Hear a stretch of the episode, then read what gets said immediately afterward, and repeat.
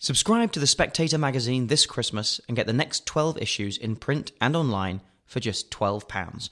Not only that, but you'll also receive a bottle of Taittinger champagne worth £42 to see you through to the new year. Join the party today at www.spectator.co.uk forward slash celebrate.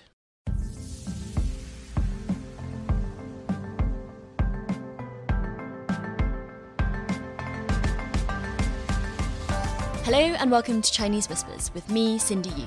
Every episode, I'll be talking to journalists, experts, and long-time China watchers about the latest in Chinese politics, society, and more. There'll be a smattering of history to catch you up on the background knowledge and some context as well. How do the Chinese see these issues? When the tennis star Peng Shuai had a row with her former lover, she took to Weibo, the Chinese social media platform, where she had half a million followers. It was in that statement that she accused Zhang of starting their affair with sexual assault. The statement was taken down within minutes, demonstrating the power, speed, and arguably the manual nature of China's online censors. On this podcast, we've previously talked about the nature of journalism in China, but what about social media, that inherently decentralized medium? What role does the digital space play in Chinese lives? How reliable is it as a source of Chinese public opinion? And how do people feel about being monitored and potentially censored? These are the questions I'll be asking today. On the episode, I'm first speaking to Manya Koetse, founder of What's on Weibo.com, a brilliant resource for English speakers to find out, well, what's on Weibo. Manya, welcome to Chinese Whispers. To start with, can you tell me what Weibo is? Weibo literally means microblog. And the Weibo that we are talking about is actually Sina Weibo, which is one of the largest social media networks in China. And it was launched in 2009. It used to be called the Chinese equivalent of Twitter, but I think nowadays we could say it's a little bit of Twitter, it's a little bit of Facebook, it's a little bit of YouTube, but most of all, Weibo is just Weibo. It's a very powerful Chinese social media network. And in terms of the social media scene in general in China, so there is Weibo. Would you say that's the most popular one? And what are the other ones out there and the functions that they serve? I would say the most popular social app in China is WeChat, but WeChat is much more than social media alone. It is a messenger. People use WeChat to pay. You know, a large portion of the online time spent by people is spent on WeChat. So I would say that's the number one. But Weibo is more like an open marketplace where people can discuss a lot of different subjects together in a group instead of WeChat being more for your friends. Yeah, to private rooms, if you like. And then there are many other social media platforms, such as, well, Kuaishou, which is it's all about video you have Zhihu, which is like Chinese equivalent of Quora. You have Bilibili, you have Douyin, you have Xiaohongshu, Little Red Book. Oh, there's so many actually. It's a very vibrant social media environment. And also, interestingly enough, Chinese netizens are one of the most active social media users in the world. But why they are the most active. That is, I think, speculative. Uh, some people say it's because of the one child generation that people spend more time on their phones because they have no interaction with siblings. Some people say that it's because of the urban rural divide that you have in China. So many people have moved to the city, so they use social media to stay in touch with their friends back home.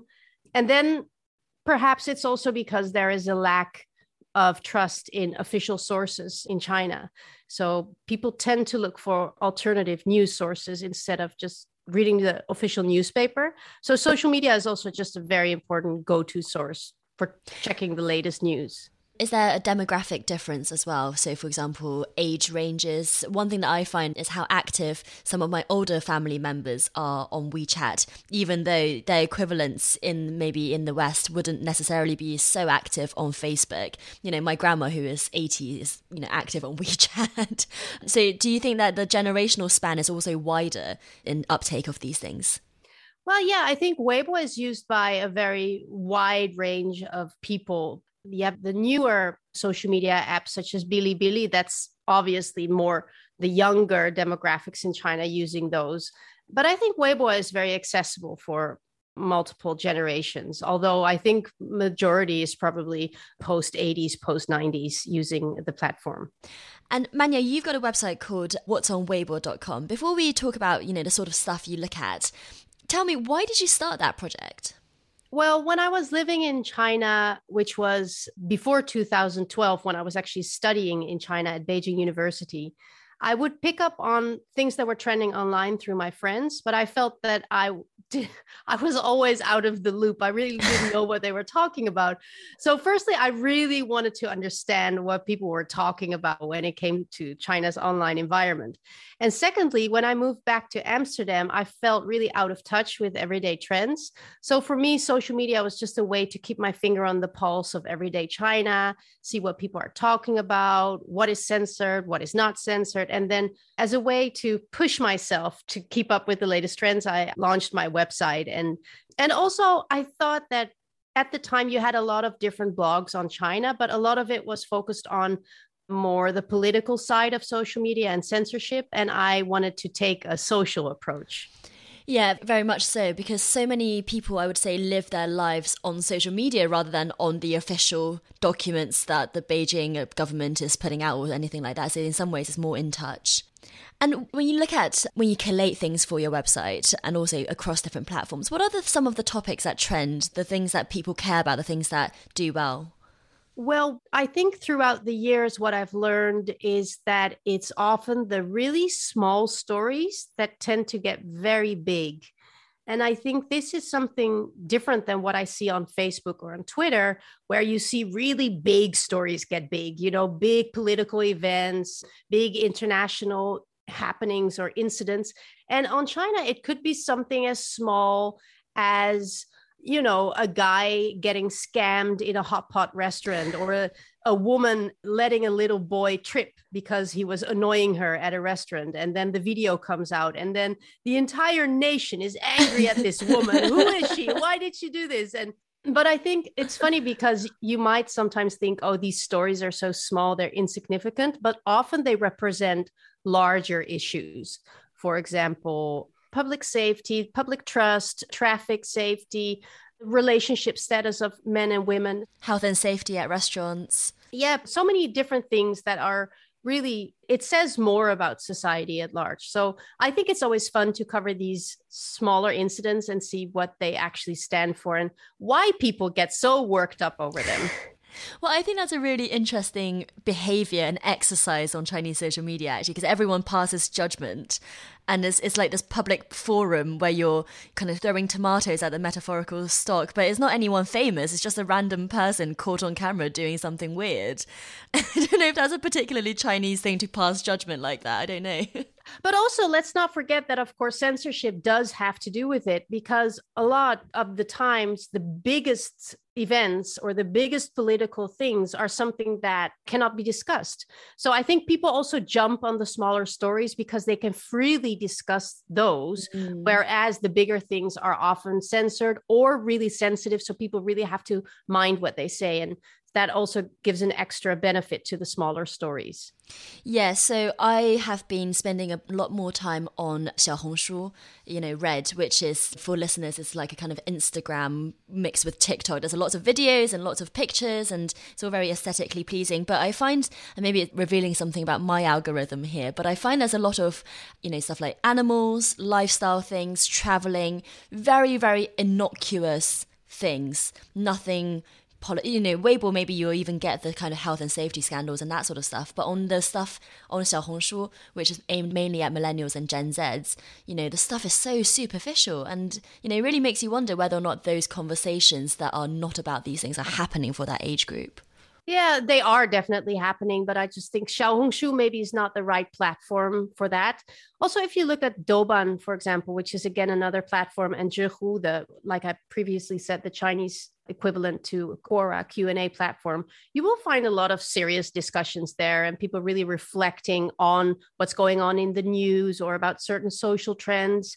But sometimes you have to dive a little bit deeper, especially when a topic is sensitive. People sometimes use uh, different words to describe the topic they are talking about or the names of the people they are talking about. So yeah, you have to really keep up with the language used because otherwise you won't understand at all.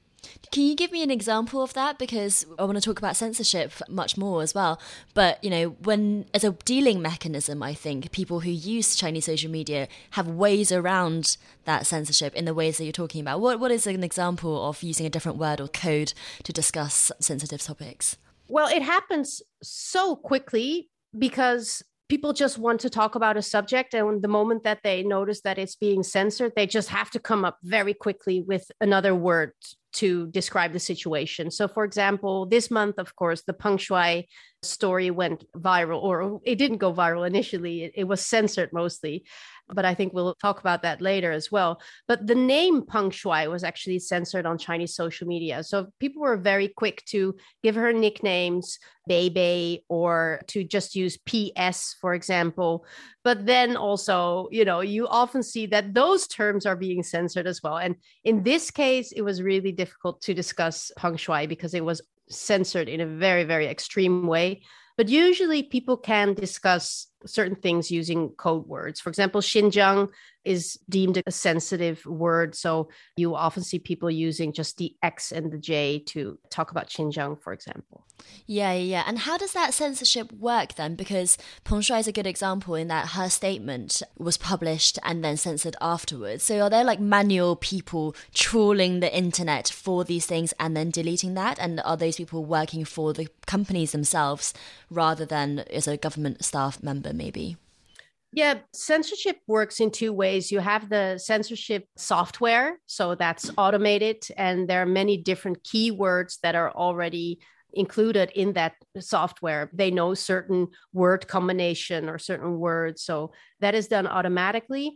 And then you have the actual human teams who are censoring themselves, and most social media platforms have their own censorship team. So, for example, Weibo has one, Toutiao and Kuaishou, and all of those platforms.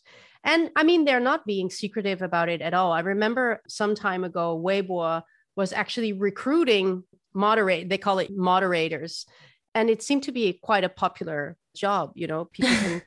because people can have uh, access to a lot of different information. So, yeah, but it's the platform itself. So sometimes you'll see that things are being censored really quickly, and sometimes you wonder if it's necessary or not.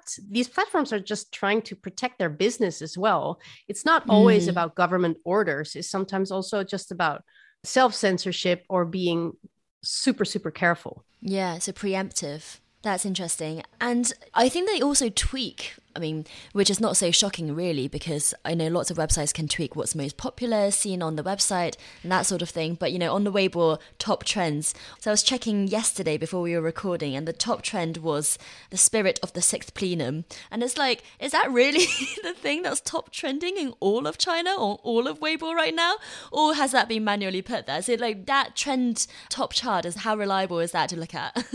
you know, I don't know. That makes it really difficult for me sometimes. I feel that you know, when I started my website, What's on Weibo, I think that was like 2014, 2015. I had the feeling back then that it was much more straightforward what was trending. But now, yeah, I, I definitely see that some trends are being pushed down. So some things are not allowed to enter the top 10 trending lists. And some things that are are barely being discussed. So obviously, Weibo has its own special algorithm. I haven't seen a lot of research about this. Maybe I should look into that more. But also, it's very hard to get the data you need to do this kind of research. But definitely, I wouldn't blindly trust the top trending lists. No. Yeah, well, that brings me on to my next question because I think for me and you who are not in China, you suggested this already that social media is quite a, you know, at least it's an insightful way of looking into what people are talking about. And you caveat it by knowing that, you know, no one's going to be discussing Xi Jinping's successor or something like that on there. At the same time, how much can we learn from social media, especially these days? Well, I think you can learn about Chinese social media in two ways. You know, on the one hand, the everyday stories really say something about what people are concerned about, what issues matter to them, what apps are they using, what sort of stories go viral. But on the other hand, it also says something about how the government deals with these developments and how they are allowed or how they are stimulated or how they are restricted. So I, I think in many different ways, social media is a really helpful tool to help you understand Chinese media environment and culture or society at large. And I think, for example, in 2017, I remember that there was the launch of a Pear Video, which was this new news platform. It was an app, it was really targeted at young people, really fast, short videos. And it kind of impressed me because I spent a long time looking for what kind of news platform is this?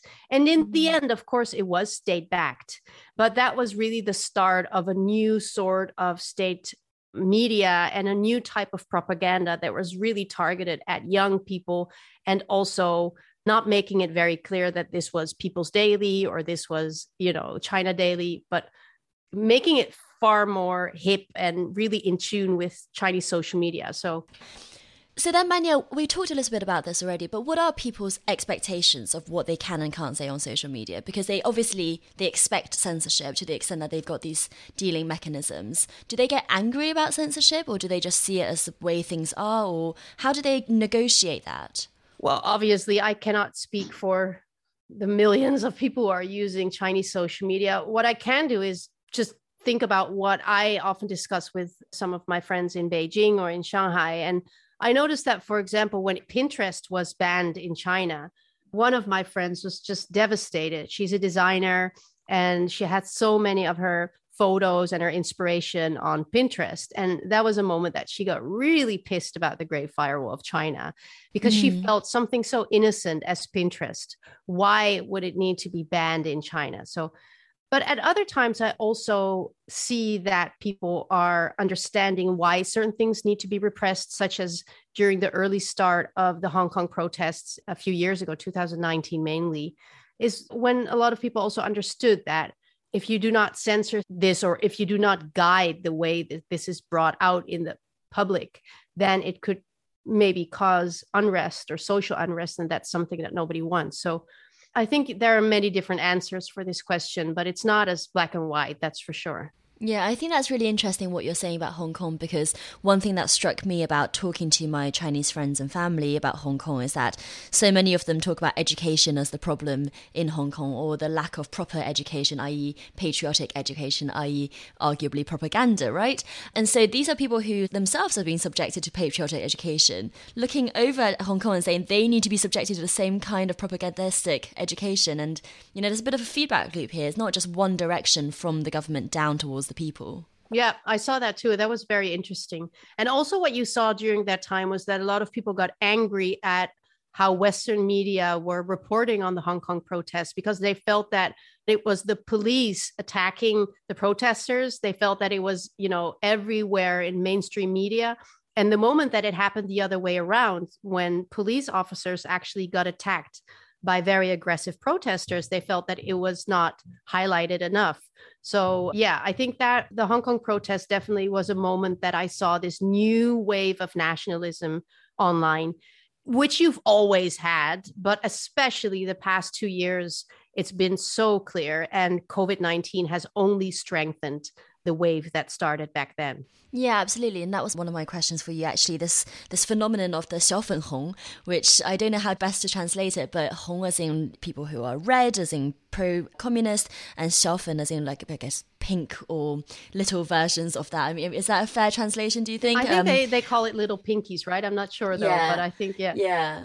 So this online name for people who are kind of nationalistic keyboard warriors, as it were. And you see them quite a lot, don't you? You see some posts that are deemed not patriotic enough, and then in the comment section, you will have people, you know, really being quite aggressive and angry in a way that you know we're not going to be strangers to in western social media either but coming from a very nationalistic perspective yeah it's very common and i think that well, you also have little pinkies. They've been around for a long time, and I, I, think you see them on Twitter as well. But especially over the last year, I've seen a far more sophisticated form of online nationalism with these political cartoonists or I don't know, yeah, satirical cartoonists. I don't know how you want to call them, but who are making really beautiful art actually, but are mm. mocking the West. You probably saw some of these art images come by on on Twitter or wherever. Many many media actually reported on them because they were making fun of the G7. They were making fun of the COVID situation in America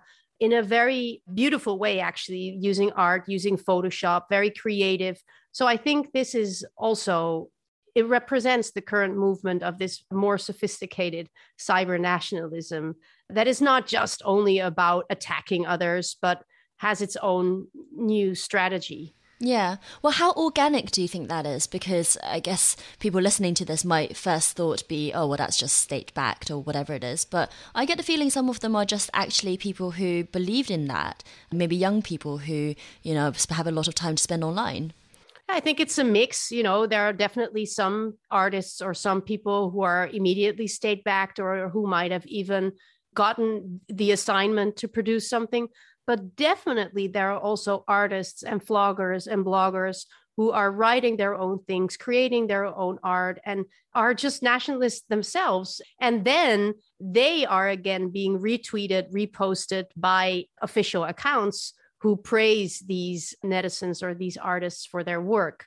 So we often when we talk about chinese social media we really want to understand it in different categories right? Like okay this is the state. These are the netizens. These are the companies. These are the ngos but sometimes it's just not that simple. Those different layers they all come together like a spider web. They're all entangled. So that makes it very dynamic but it also sometimes makes it a little bit difficult to understand. Yeah, well, I, I also think just going back to the Xiaofenhong, the, the little pinkies, you know, I, I've seen them attacking people who they see as not patriotic enough. And one particularly striking blog that I saw, I think around this time last year, was comparing the merits, relative merits of Western vaccines compared to Chinese vaccines. And the guy who wrote it was some kind of scientist background, so it was meant to be a very kind of objective piece. But throughout the piece, he had to say stuff like, I love my country. I love the uh, Guochan vaccines, the homemade vaccines. I think our country is great.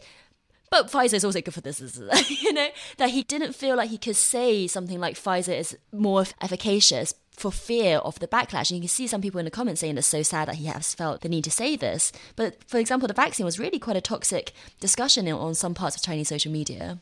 Oh, definitely. I mean, it's all part of the whole COVID 19 rhetoric of China handling the pandemic, the outbreak in a very good way. Actually, I think what you saw at the beginning of the outbreak of COVID 19 in China was that people were really panicked, very paranoia, very angry about censorship, about things being unclear. So at that time, I was thinking, okay, this is going to bring a lot of social unrest. Mm. This is this is very very interesting actually looking at it from an outsider looking in, especially what happened with Dr. Lee, who is now called a whistleblower during the early stages of COVID 19. But what happened after spring of 2020, when the first cinemas started to open, when people were going out again and started to enjoy life again, it was slowly turning back to normal. That is when you saw this great pride in how China had managed the COVID 19 crisis. And that is also a moment that I, you saw far more anti Western movements, social movements coming up with people looking at America and Europe and thinking, oh my God, China has done so much to, you know, make sure that the epidemic wouldn't go out of control. And even within China, people made so many sacrifices not to let the fire spread. And then here we were in the Netherlands, for example, just letting people come in at the airport. Nobody cared about doing any tests or about wearing masks. And I think this has created a big divide, the different COVID 19 approaches. And at the same time, while things were getting really bad in the US, people were starting to point the finger at China and say, this is all your fault. And then you have two completely different perspectives. And I can understand that people got really upset about that. Yeah, yeah. Well, I'm glad you mentioned Dr. lee actually, because I thought the social media episode around that was quite interesting that people were allowed when he died to have an outpouring of grief and i saw that quite a lot on wechat people who were divided on hong kong issue for example were united in their grief for dr lee i think that Dr. lee was, it was a story that was just almost too big to censor and also because Chinese media were reporting about it themselves. But I think the strategy was really, really messy because, you know, there was one source who was saying that he had already passed away in February of 2020. And then within an hour, there was another source saying, no, no, wait, he's still alive. And oh, no, wait, he, he is dead after all. And I think this really made people angry because it was already a time when people were so you know anxious, scared, yeah. scared anxious, uh, paranoid. So this only added fuel to that fire that was already going on. I think censoring all of those discussions would have actually caused probably more unrest than what they did now. So I think that was a very interesting night to look at this thing blowing up on social media and people really like you said there was this outpour of grief and anger and and it was interesting to see what happened to Dr. Li and his mem the memory of Dr. Lee afterwards because you know he is not remembered as some sort of rebel or somebody mm. who was against the official authorities not at all he is remembered as one of the people who was working on the front line and everybody united working on the front line so i think that also helps that you know he's become part of the memory of the wuhan outbreak he's well, not well, been censored well, exactly. I mean, and that's such a different narrative to the one you hear in the West. Actually, the, the thing that some people say in China is that you know Dr. Li was a party member himself. He only meant to warn his friends, and someone screenshot him. He didn't mean to make a whole fuss. And then clearly there were you know unscrupulous or you know overzealous police officers who are corruption at a lower lower level. So then it wasn't political. It depoliticized the whole affair. Yeah, exactly. Yeah. Yeah. And Manya, before we finish, I want to also ask you about Fanqiang, you know, going over the firewall that we talked about, which people literally call going over the wall. And by that, they mean using VPNs to go onto Twitter or Facebook or YouTube or these other things. How frequently do you think that is done? And when we see someone posting on Twitter from mainland China who is not state media, for example, how tech savvy are they and how representative are they of the Chinese demographic? I'm not really sure, to be honest. I know there have been some studies on it previously, but that is probably outdated already because since a few years ago, there's been more news report in Chinese media about people being arrested because they've been selling VPNs. And, you know, the regulations have become far more strict than before. I mean, a few years ago, it was very normal for a lot of people to use a VPN. So I really don't know about now, but what I can say is that for many people, they simply do not need to use a VPN because mm. anything that you need when it comes to social media or news or whatever the so many apps they can find it within the great firewall of china within china's online environment it's just for the people who are interested in getting alternative sources or who want to use Twitter or Facebook that they want to jump the wall. For the people who really want to do it, I'm sure that that it's not that difficult for them to get a VPN. But it's just that being really outspoken always comes with the risk. And we've seen that over the past few years, people being arrested in China for things that they've said on Twitter. Yeah, I think you you make a really good point on the online environment part because I think we often forget how just how big an online environment is. It's essentially you know a Chinese language cultural world that you know we have in the Anglophone world where everyone shares everything and the amount the amount of content that's out there is huge. So I, think you're totally right to say that people don't feel the need to go onto another language of source of foreign media or anything like that you have no Spotify, but you have Himalaya, no Tinder, but you have Momo, you have no Google, but you have Baidu. And I mean, some of these, I'm not sure if it's fair to call them equivalents, but mm. some of these equivalents are actually more multifaceted and more advanced than the the American or the the European platforms, such as Facebook, for example. I think compared to WeChat or Weibo or Douyin, it's become a little bit outdated, maybe. Manya Koetse, thank you so much for joining Chinese Whispers. Thank you. And next, I'm speaking to Shen Lu, a reporter covering Chinese tech for the American website Protocol. I started by asking her about the time she was censored on Weibo when she was covering a Me Too moment in China.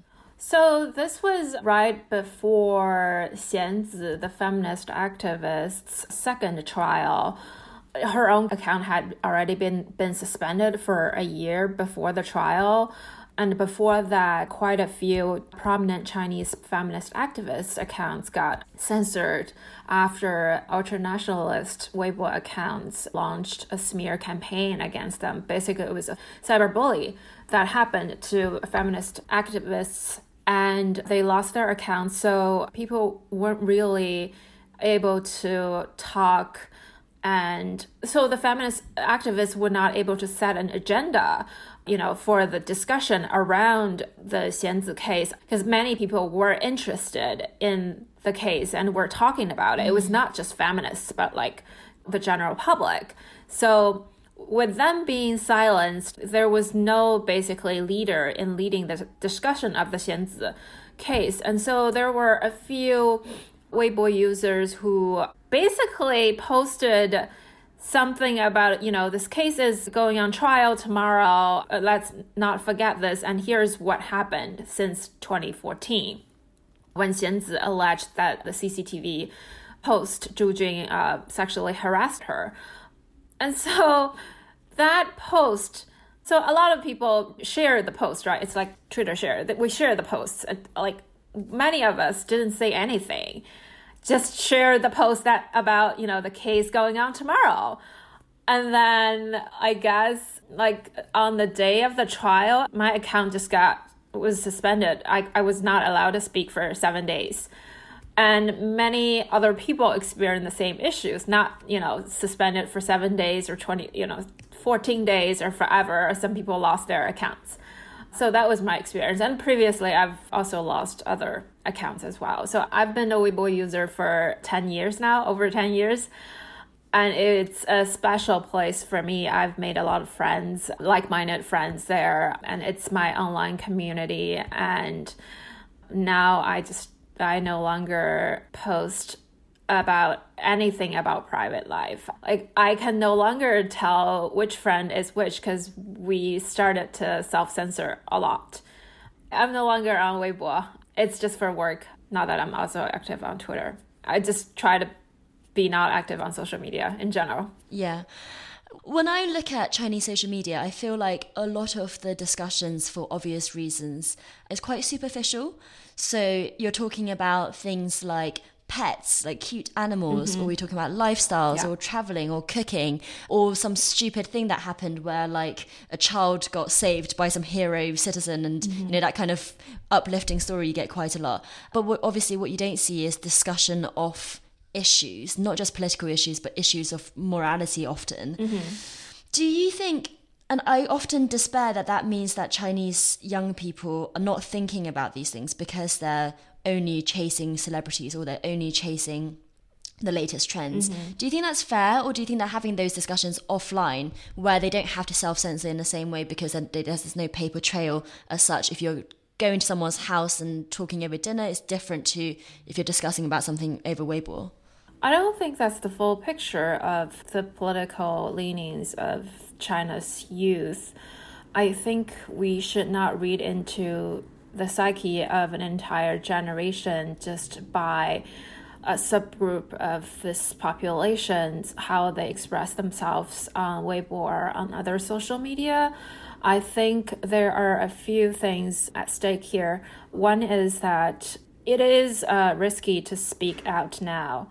So a lot of people are no longer expressing their political opinions on Weibo because of fear of backlash.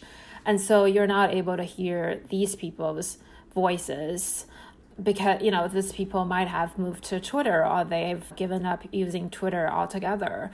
The other thing is that there are different cocoons that you know um, with like many many different universes and cocoons on Weibo. It depends on who you follow. And my Weibo feed might be quite different than yours. Mm-hmm. The the people I follow are very politically active, are very vocal about political issues, about you know about feminism, about racism, and a lot of them have studied abroad or are studying abroad. They're not just liberal leaning, but also progressive. So these people do exist. Uh, it's just you don't see their posts because they're they don't have a large following or because someone who hasn't been on Weibo for a long time. So we need to remember that as well. And Shenlu, what about how it makes? I mean, you're a journalist based in New York, so I, I guess your experience of it will be, you know, different from someone who is using it in China not for journalistic reasons. But how do those average users, perhaps your friends and family, how do they feel about being censored or being monitored? I just wonder, like, how people mentally acknowledge or come to terms with the fact that they have to use clue words, subtle hints like PS to describe Peng Shuai, for example. You know, what, what does that make people feel like when they have to do that? Sad. It's really sad when you cannot even pronounce the name of a tennis star or spell out her name on on Weibo. It's it's a very sad thing, and you know the kind of mental toll it takes, you know, censorship takes on people is probably more severe than a lot of people would think. It's not about losing just account or it's not about you're you're not able to you know you're suspended for 7 days it's about you risk losing your online community your online homeland every single day and you know the losing connections with people who you basically see as your friends. It's a very hard thing and a lot you know i don't have the worst experience. I've interviewed people who had worst experience. They've lost dozens of accounts to a point they can no longer be back on weibo and they can no longer you know talk and they can no longer communicate with their followers or their friends on weibo. It's devastating. Because weibo asks for real identification when you make an account is that right? Not just that. For Weibo users who have been targeted, whatever ID they use, whatever burner account they use, they, they're just going to be tracked down and not able to get back. You know, if they have a new account, their account will disappear in in a, in a matter of a few hours or a few days. Is that IP address tracking? How do they? How does the company know that? I don't quite know how it works. Yeah. But it probably yeah. is IP. It probably is some you know speech pattern that they recognize. I would say though, although Weibo is not as vibrant, well, it, in other ways, it's more vibrant today. It's probably got more users and you know more diverse user groups and topics and stuff. But to a lot of us who started using Weibo in the like 2010, 2011, in the beginning of its booming years, Weibo is quite different now back in the days, like what I read most was about, you know, protests and political issues and social people discussing about social issues. And it sort of encouraged I, I later became a journal, journalist partly because i was able to witness you know a dynamic vibrant discussion about you know civic issues. And it's quite different now. Those people who used to be vocal about political issues are no longer on Weibo. And like you said, a lot of people probably see it as a place where people just post superficial stuff, but I don't think that's the truth.